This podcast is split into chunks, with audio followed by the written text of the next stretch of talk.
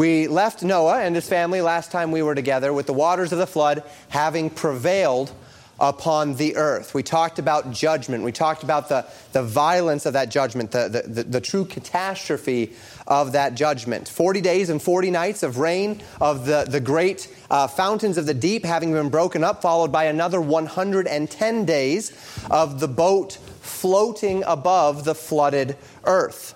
By the time of Genesis 8, by the time Genesis 8 begins, Noah and his family, along with all of the animals that had been brought onto the ark, had been together on this boat for 150 days, uh, around five months. And we pick up there in Genesis chapter 8, beginning, beginning in verse 1, where the Bible says this And God remembered Noah and every living thing and all the cattle that was with him in the ark, and God made a wind to pass over the earth, and the waters assuaged. The fountains also of the deep and the windows of heaven were stopped, and the rain from heaven was restrained, and the waters returned from off the earth continually. And after the end of the 150 days, the waters were abated. And the ark rested in the seventh month, on the seventeenth day of the month, upon the mountains of Ararat. And the waters decreased continually until the tenth month. In the tenth month, on the first day of the month, were the tops of the mountains seen. So, after 150 days, the Bible says that God remembered Noah. Now, the idea here is not that God had otherwise forgotten about Noah. Uh, he's one of the only guys left. He, he's not going to be easy to forget in that sense. But the idea here, the word literally means to mark or to recognize or to take note. And the idea is this Everything that God did in chapter 7 was done with respect to the wicked upon the earth. It was judgment. Noah had been saved from judgment. The things of Genesis chapter 7 had nothing to do with Noah. Noah was on the ark. The ark is, is, is, is rising above the earth as the floods are prevailing. What God is doing in Genesis 7 is he is judging the earth. And then now, as we get to Genesis chapter 8, God is now turning his attention from the judgment, which is now completed. It is over. Now he's turning his attention back to Noah.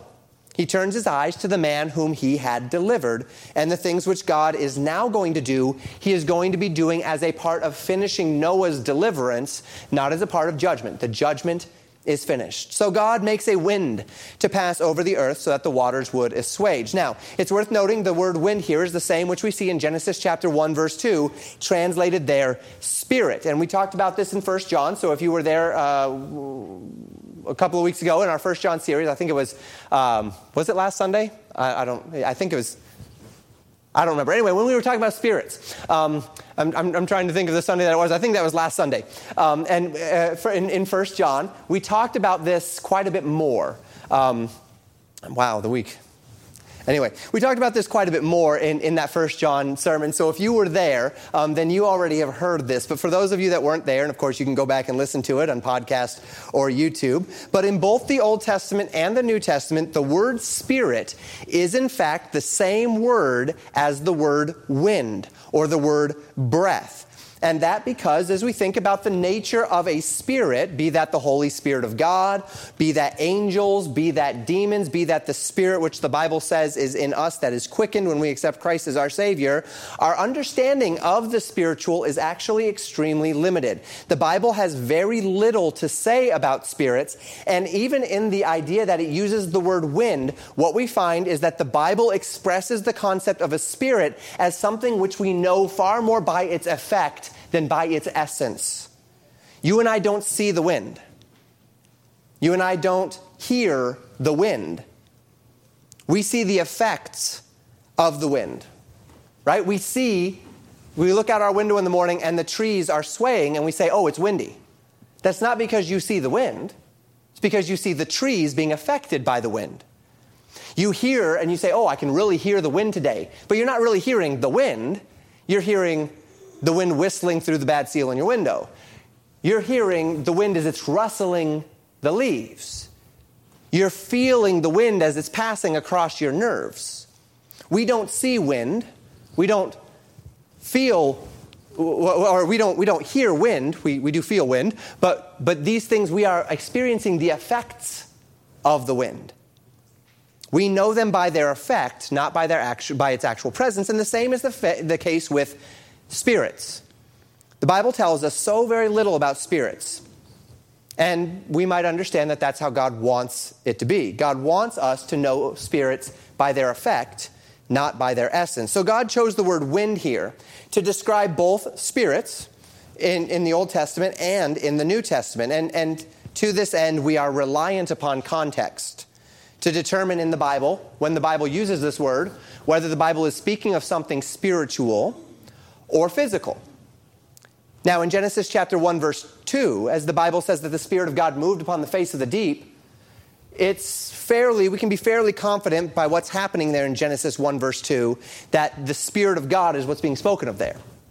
But here, when we read about God bringing a wind to dry the, to, to, to dry the land, there's no reason really to see anything other than the natural concept of wind. Nothing really dries the earth out faster than a good stiff breeze.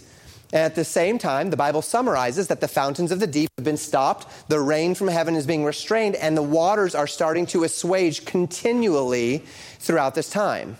Now, we know that, that the, the, for the first 40 days and the first 40 nights, the rain had continued and the waters were were um, uh, coming up from the deep. And we would believe that at that point, at the end of the 40 days, all of the, the supply of water ceased, and now there was the assuaging process with the Bible summarizing these events here. So the winds blow, the waters are settling. We might assume as well that the earth might still be shifting some. Maybe those plates, as we talked about last week, colliding, the mountains and the valleys are being formed, and the water is rushing into those valleys. Uh, if you've ever uh, looked into the Earth's oceans, some of the very deepest and biggest valleys and trenches on the Earth are actually in the oceans. Uh, they're, they're, we, they're not on land where we see them, they're under the water. And we might see from that that as, as the, these, these valleys under the oceans or in the lowest parts of the, the Earth are being formed, that the water from the Earth is just rushing and pouring into those trenches. And so, because of that, the waters are starting to, to assuage from the higher land and going into the lower lands um, that are, have been formed by the colliding of these humongous earth plates. So, verse 3 says that at the end of 150 days, the waters had abated. Not entirely, but enough that the ark rested upon the earth, and that particularly upon the mountains of Ararat. Now, anyone who has looked into this issue before knows that there are pl- there's plenty of debate about the mountains of Ararat and the location of Noah's ark. And, um, there's not a lot of value necessarily in, in staying on it for too long, and that for a couple of reasons here. First, take note that verse 4 does not say that the ark rested upon the mountain of Ararat, but the mountains of Ararat.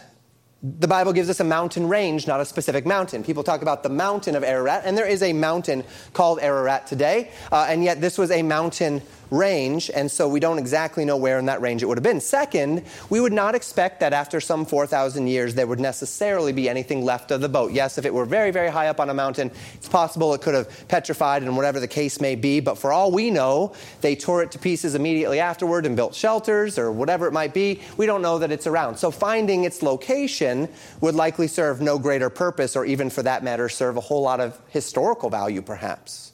And on that note, I remind you again to be careful. Be careful with portions of the Bible that you prioritize. We're all drawn to the fantastic, to the interesting. What is the location of the ark? Where is Ararat? Where is Sinai? What happened to the Ark of the Covenant? What is the exact location of Mount Calvary? Where was Jesus' tomb? All of these things. And while these are very interesting, and they're very interesting, even for sometimes profitable reasons. That as we do see things that, that, that support the biblical historical narrative, there's been some great work done in the last decade, especially uh, by a man named Tim Mahoney, as it relates to research on the Exodus and he's putting things together in a way that's very interesting and compelling and that aligns with, with, with not just biblical archae- archaeology, but a lot of modern archaeology if you just tweak a few of their preconceived notions and, and, and, and assumptions. Really good stuff. And that's all very interesting, and it can even be affirming. To that end, it might even to some degree increase our faith. But at the end of the day, these are not the things unto which God appeals in order that he might prove himself to us, are they? God does not appeal to the physical and the material or even the historical to prove that he is who he is and what he says is true. The Bible does not say that our confidence in God, in God relies in physical evidence. It says our confidence lies in what He has given to us of His Spirit.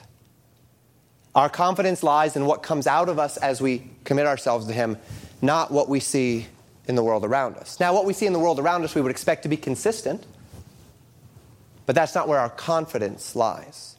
The Bible does not say that all men will know that we are followers of the true and living God by our irrefutable evidence of historical veracity.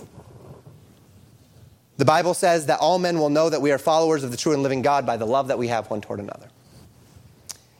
To this end, all of these interesting topics, which make for great entertainment, and I, have I've, I've I've, I've, spent a lot of time. I spent time talking about the, the, the, the, evidence that the ark could actually float and the evidence that all the animals could fit in it. So I'm not saying it doesn't have usefulness. But let's be sure that we keep the main thing the main thing. And if we are spending all of our time researching all of these very, very interesting things about histor- history and archaeology, and, and, and this could also extend to end times ideas. And we spend hours and hours and hours on that, but we have forgotten to love our neighbor, but we have forgotten to love one another but we have forgotten to forgive, but we have forgotten to be generous, but we have forgotten, be ye holy, for I am holy. We are spending our efforts on the wrong things. We have put the cart before the horse. We're doing the things that are interesting and fantastic at the expense of those things that are actually profitable unto godliness. And let's be careful that we keep all of these things in balance. Because these other fantastic things, interesting things, have only limited value. And we need to be careful not to allow them to override the weightier elements of the Word of God. It is not wrong to pursue these interests. And since we are confident that the Word of God is true, historically true, we know that there was an ark. We know it landed somewhere. So, out of intellectual curiosity or even supplemental faith building, it could certainly be a enjoyable and worthwhile effort to take some look to, to look around a little bit. But we should take care that such things do not formulate the foundation of our faith, our understanding, or our spiritual priority. So we read that the waters were decreasing, and they did so continually until the 10th month. So from the, the, the, the second month Add five months to the seventh month, that's that 150 days. Uh, we, we first trace, and the four, first 40 days of that are uh, the, the flood, and then the next 110 days are the assuaging until by the 10th month, which is another month and a half or so after that, the ark now sits upon the mountains of Ararat. Genesis 7:11 tells us that the flood began on the 17th day of the second month. 150 days or 5 months later would be the 7th month. The ark is resting upon the mountains, the winds begin to pass over the earth, the waters are swaging, and then uh, effectively two and a half to 3 months later, the 10th month, the first day of the month, so probably about two and a half months later, the tops of the mountains appear. We continue then in verses 6 through 12. And it came to pass at the end of the 40, uh, 40 days that Noah opened the window of the ark which he had made, and he sent forth a raven which went forth to and fro until the waters were dried up from off the earth. Also, he sent forth a dove from him to see if the waters were abated from off the face of the ground. But the dove found no rest for the sole of her foot, and she returned unto him into the ark. For the waters were on the face of the whole earth. Then he put forth his hand and took her and pulled her, that would be the dove, in unto him into the ark. And he stayed yet other seven days, and again sent forth the dove out of the ark. And the dove came in to him in the evening, and lo, in her mouth was an olive leaf plucked off. So Noah knew the waters were abated from off the earth. And he stayed yet other seven days, and he sent forth the dove, which returned not again unto him any more. Now we come now to the first great symbol in this chapter. On the first day of the 10th month, the Bible says the tops of the mountains were visible. Noah then waited another 40 days, and the Bible says that Noah opened the window of the ark which he had made and sent forth a raven. Now, the idea here is that Noah was looking for a strategy to know when the ground was clear so that they could sustain their lives outside the ark. You don't just need ground, you actually need uh, you need shelter, you need food, you need these sorts of things, and they might as well stay in the ark until these things are going to be apparent and available to them. And we actually read of two birds being sent out from the ark. First, as we just considered here, uh, a raven that he sends forth a raven after these 40 days. And then, second, he sends a dove. Now, these are very, very different birds. A raven is a bird of prey, a bird which would fly, and the Bible says that it, ne- it never says the raven returned. It says that the raven flew, to and fro above the earth. And the raven would, of course, being a bird of prey, probably be feeding off of the carcasses of all of the dead things that were floating in the water from that great judgment. And uh, as we think through this, it's to that end that we know that the raven is, in the Mosaic law, a unclean animal, as were all the birds of prey.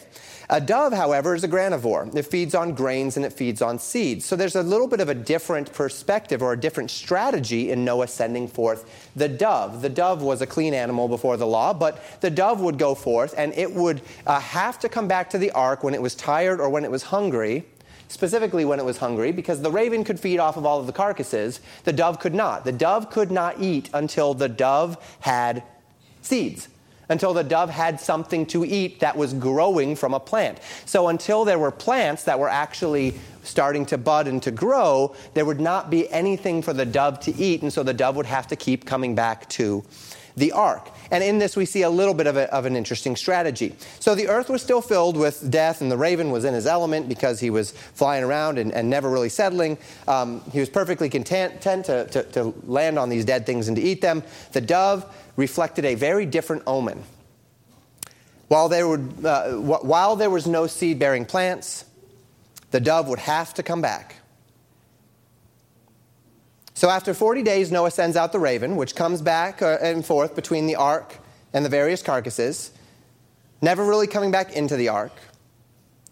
And then Noah sends forth the dove, and the dove comes back, and it comes back empty handed. It found no rest found no means by which to, to stop, to rest on anything, and it comes back to the ark. Seven days later, Noah again sends that dove out. And when it comes back, this time it returns with an olive leaf in its mouth. Now, olive trees are unique in that they actually are able to bud even under water. So, this would have been some of the earliest indications of the renewal of the earth. It was also the first sign from outside of the ark that the earth was in a state of renewal, that God was bringing about that regrowth following the tremendous destruction and judgment. And then Noah brings the, the dove into the ark again, and seven days later, he releases the dove a third time. And this time, the dove does not return to the ark.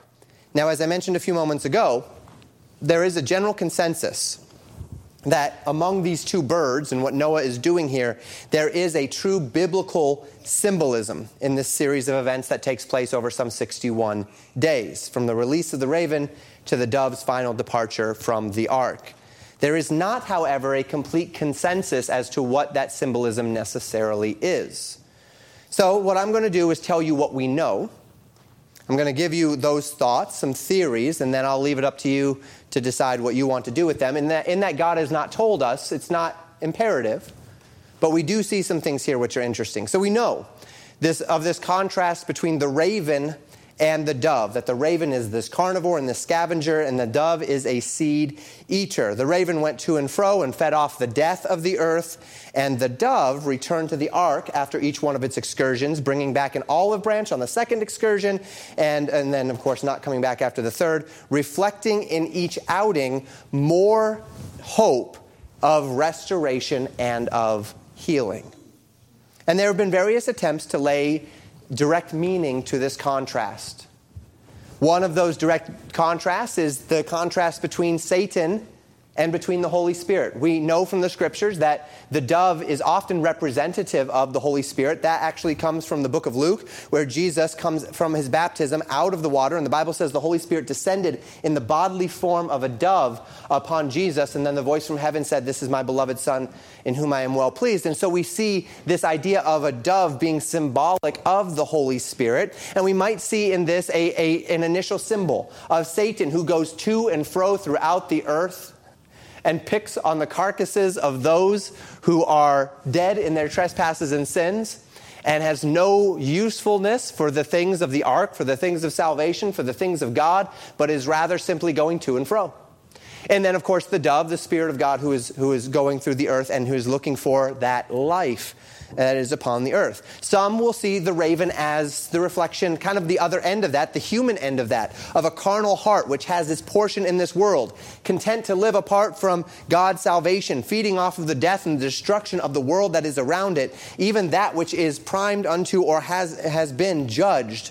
And then, of course, that in contrast which the, uh, with the dove, which went into the world to find that which was reflective of God's design in the world God's life in the world, but constantly returns to the ark of salvation, seeking for God's provision.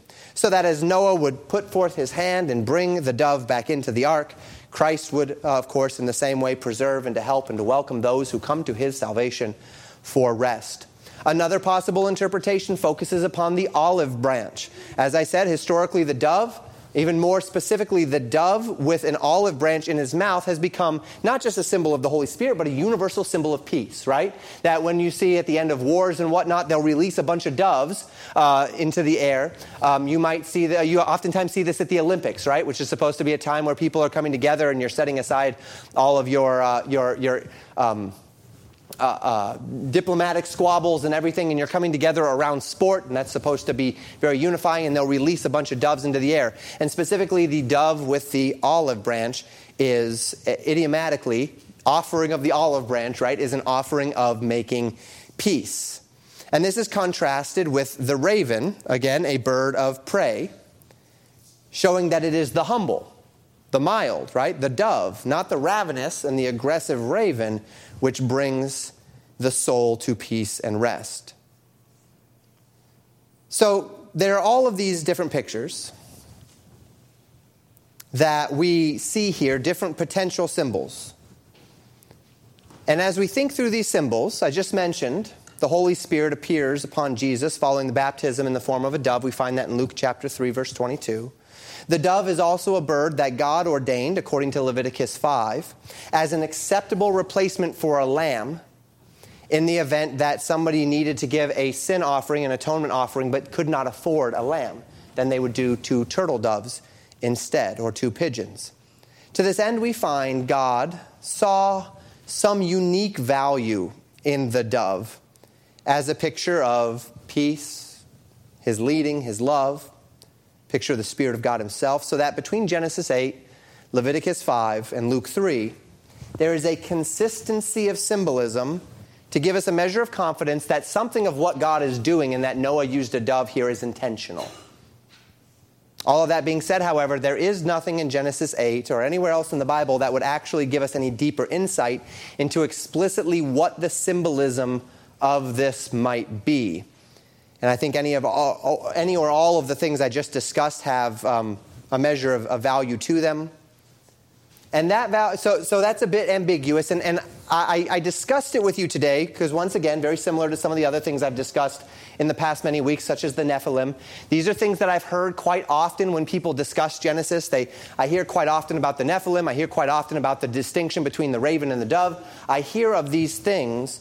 Um, and, and I encourage you to think through them, to understand kind of your thought process on them.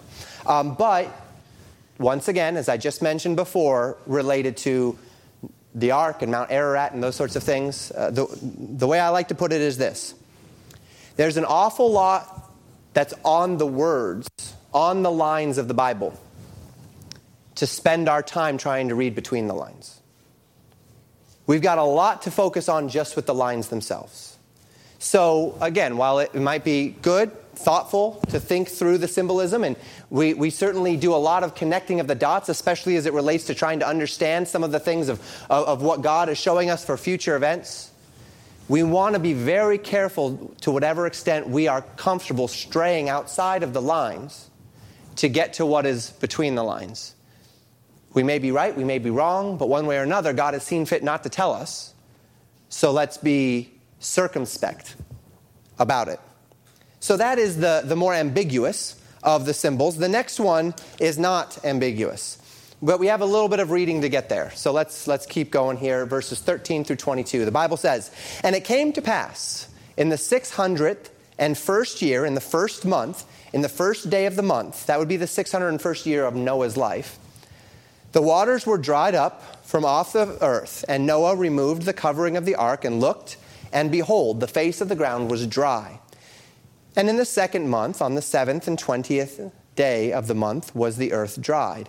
And God spake unto Noah, saying, Go forth of the ark thou and thy wife and thy sons and thy sons' wives with thee. Bring forth with thee every living thing that is with thee, of all flesh, both of fowl and of cattle, and of every creeping thing that creepeth upon the earth, that they may breed abundantly in the earth, and be fruitful and multiply upon the earth.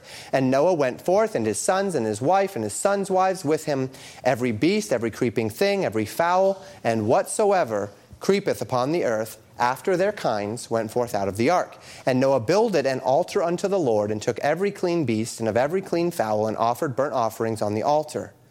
And the Lord smelled a sweet savor.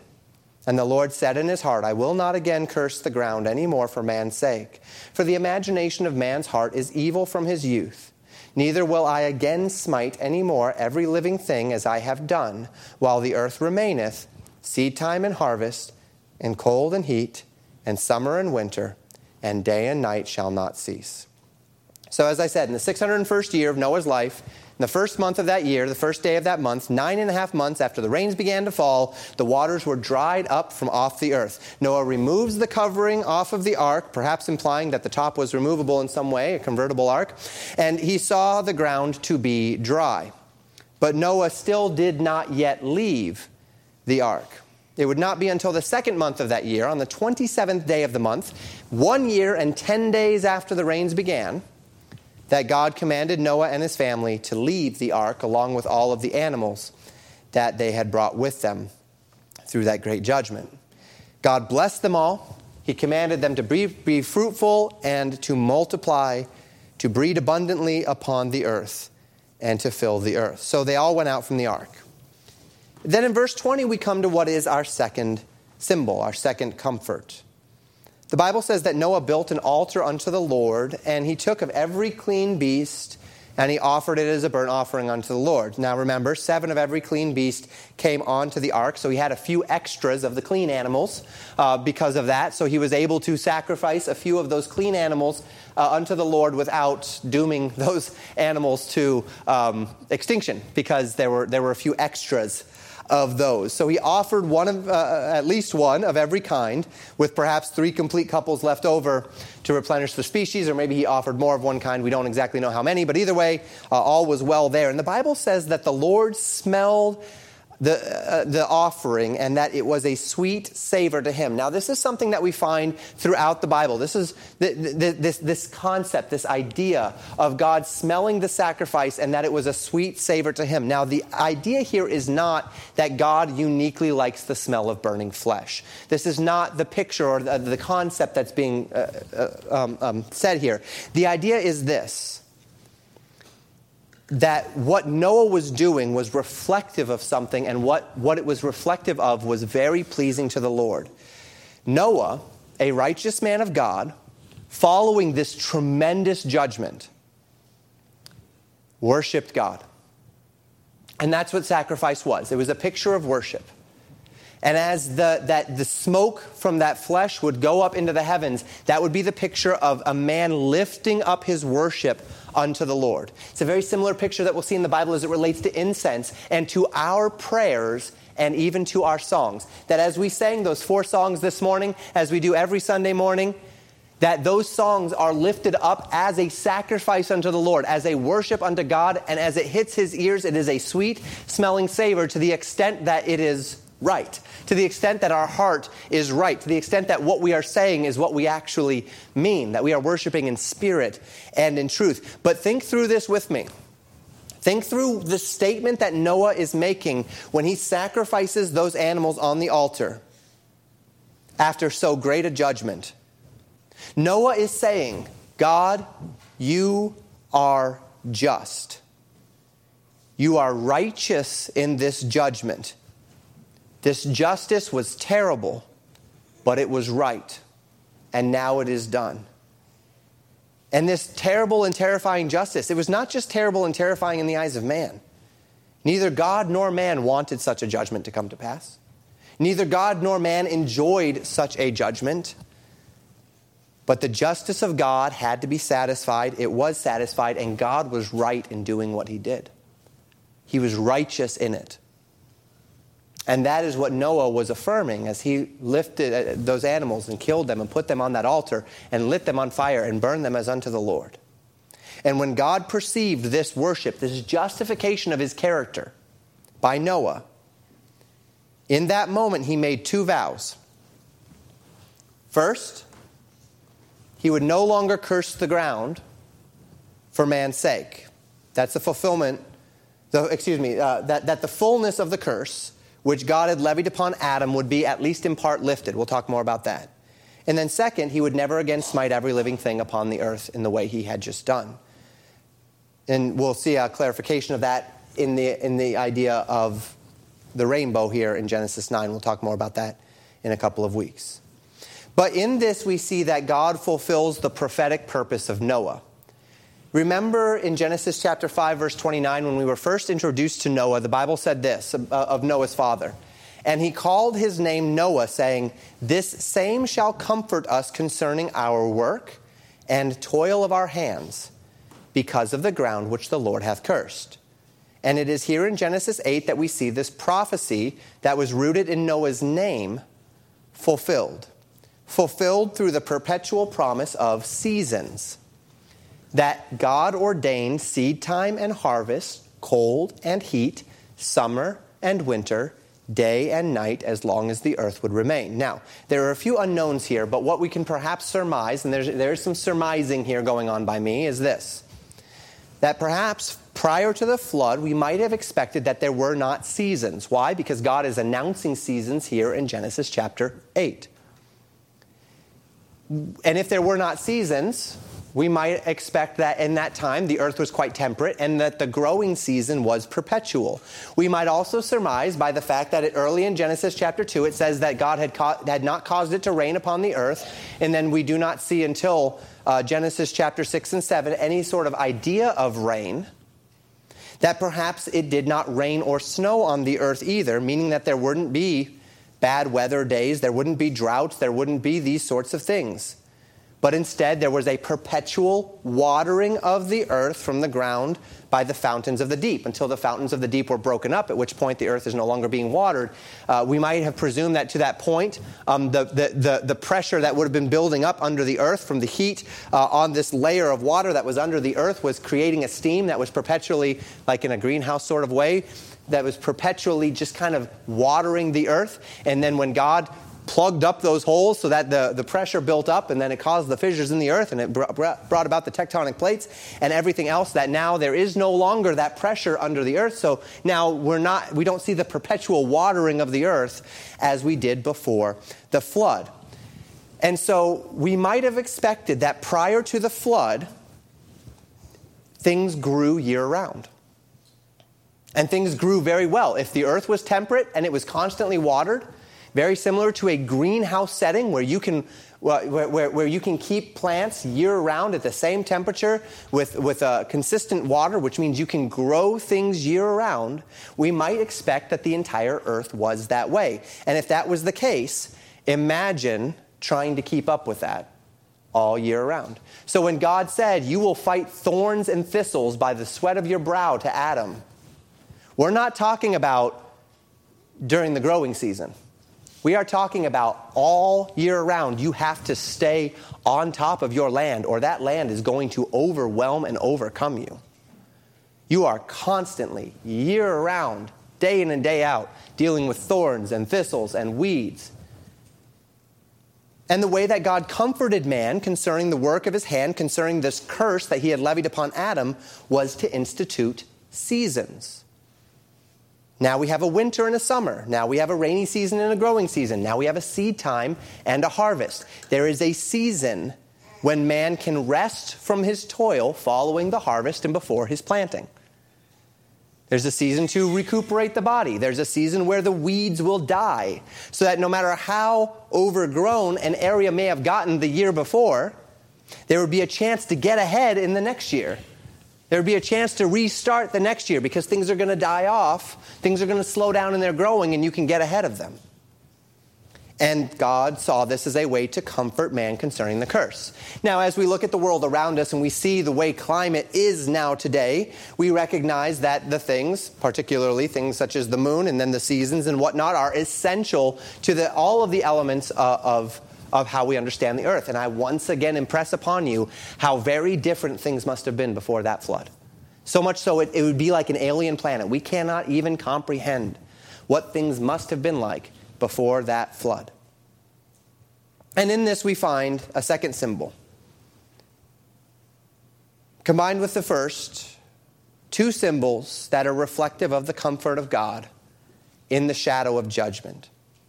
That though wickedness abounds upon the earth, though God's judgment is sure upon mankind, yet God's heart has always been a heart of comfort toward those who love him and keep his commandments. So we read in Psalm 103, verses 17 and 18. But the mercy of the Lord is from everlasting to everlasting upon them that fear him, and his righteousness unto children's children, to such as keep his covenant, and to those that remember his commandments to do them. And of course, the ultimate symbolic comfort in these chapters is directed toward, as we'll talk a little bit more next week, the gospel. That though we are sinners separated from God and worthy of judgment, yet God has extended his olive branch to us in the work of his son Jesus Christ on the cross. And beyond just salvation, as we just read, the mercy of God is abundant upon those who seek unto him, who keep his commandments. And God's character has always been this way from the beginning, from the very beginning. And so the call, the call that Noah heeded, is to stay on God's side.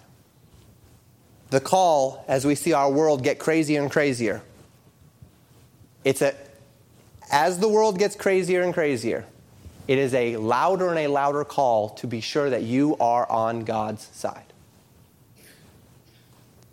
Now, before we close, there's one more important thing to mention about this promise that's made in Genesis chapter 8, verse 22. And I'll use this as our application this morning.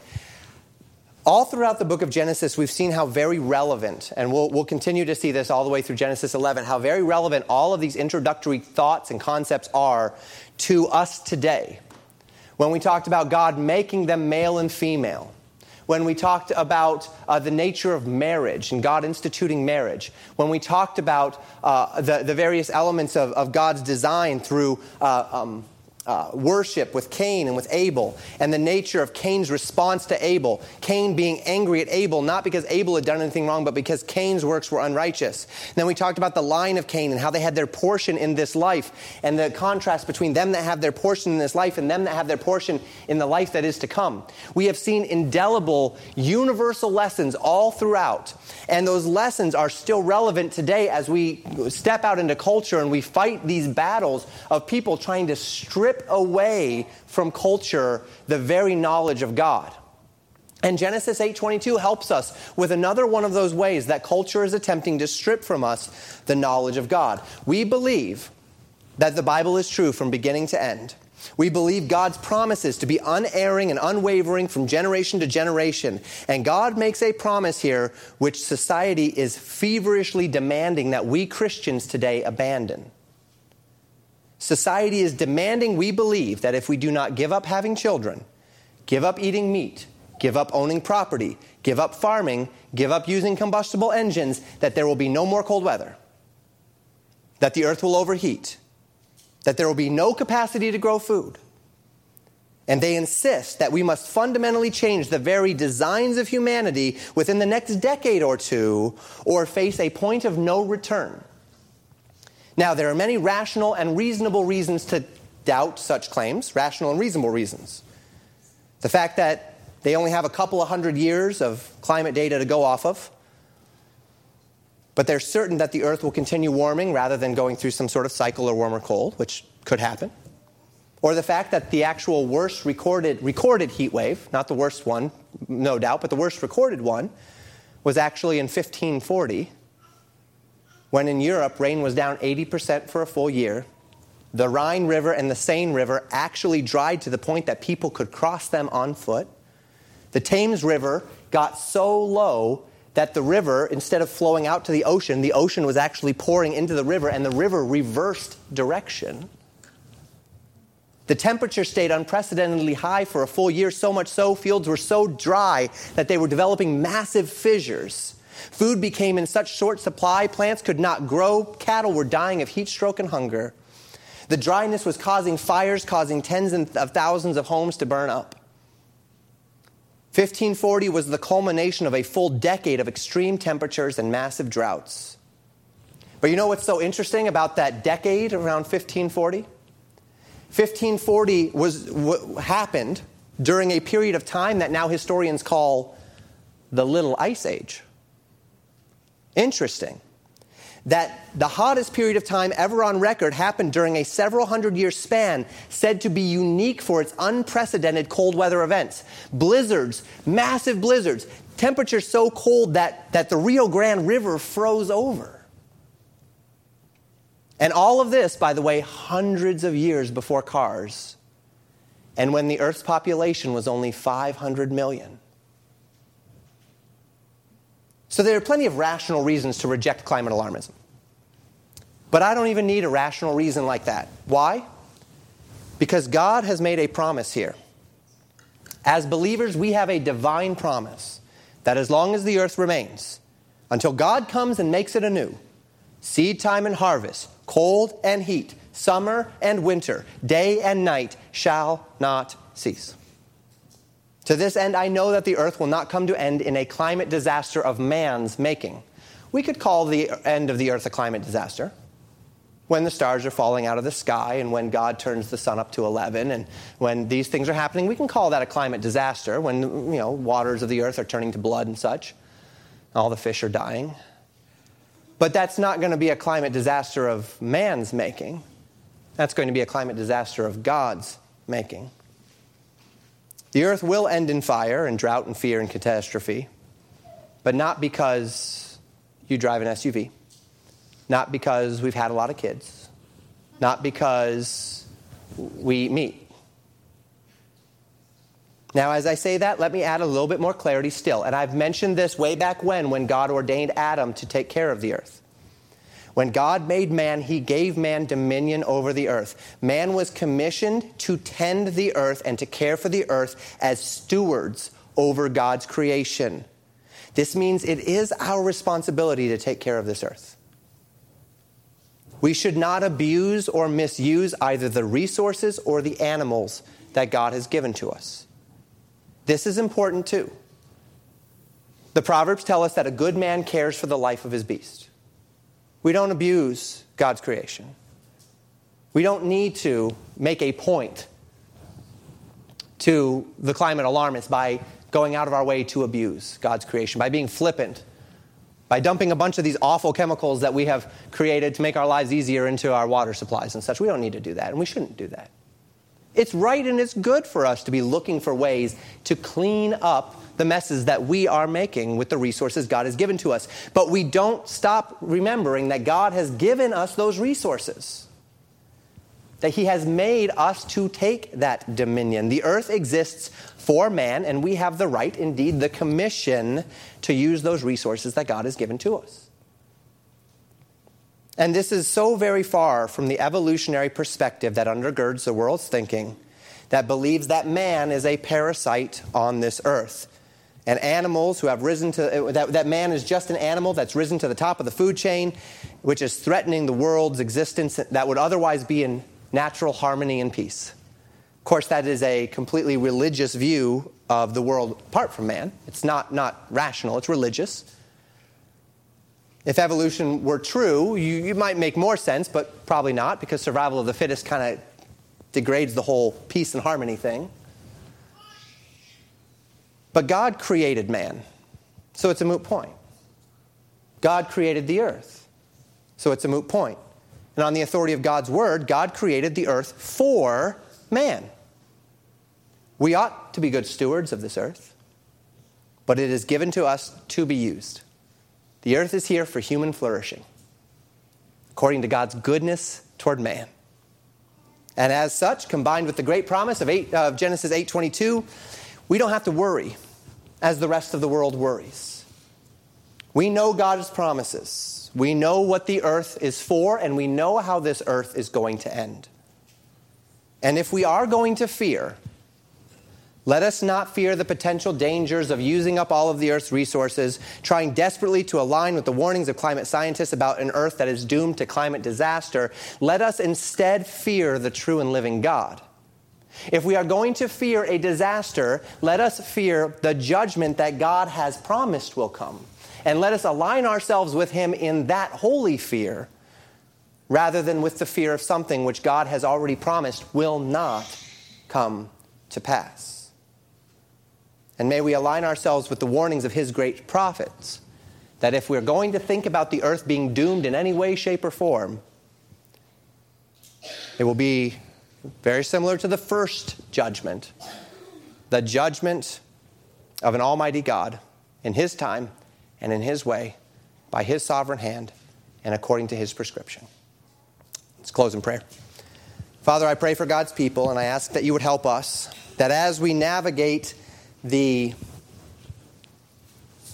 these early chapters in the Bible, chapters which are not just a history of what was, but is a, a prescription for how things are.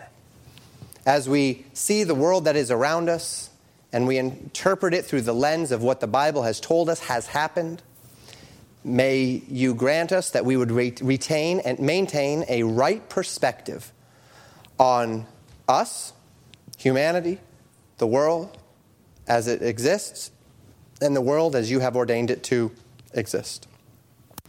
May God's people be encouraged. May there be clarity. And in the end, may there be, in every right way, a true fear of you, where we don't major on the minors, where we don't get distracted by the, the, the, the things that people would seek to distract us with, but instead we remain laser focused upon I, uh, upon the character and the promises of, of God in the midst of this wicked and perverse generation. And may you be glorified in this body of believers as we seek to reflect unto you the glory that is indeed due unto your name. Ask in Jesus' name. Amen. Thank you for listening to Pastor Jamin Wickler from Legacy Baptist Church in Buffalo, Minnesota. More information about Legacy Baptist Church and a library of sermons are available at www.legacybaptistchurch.net.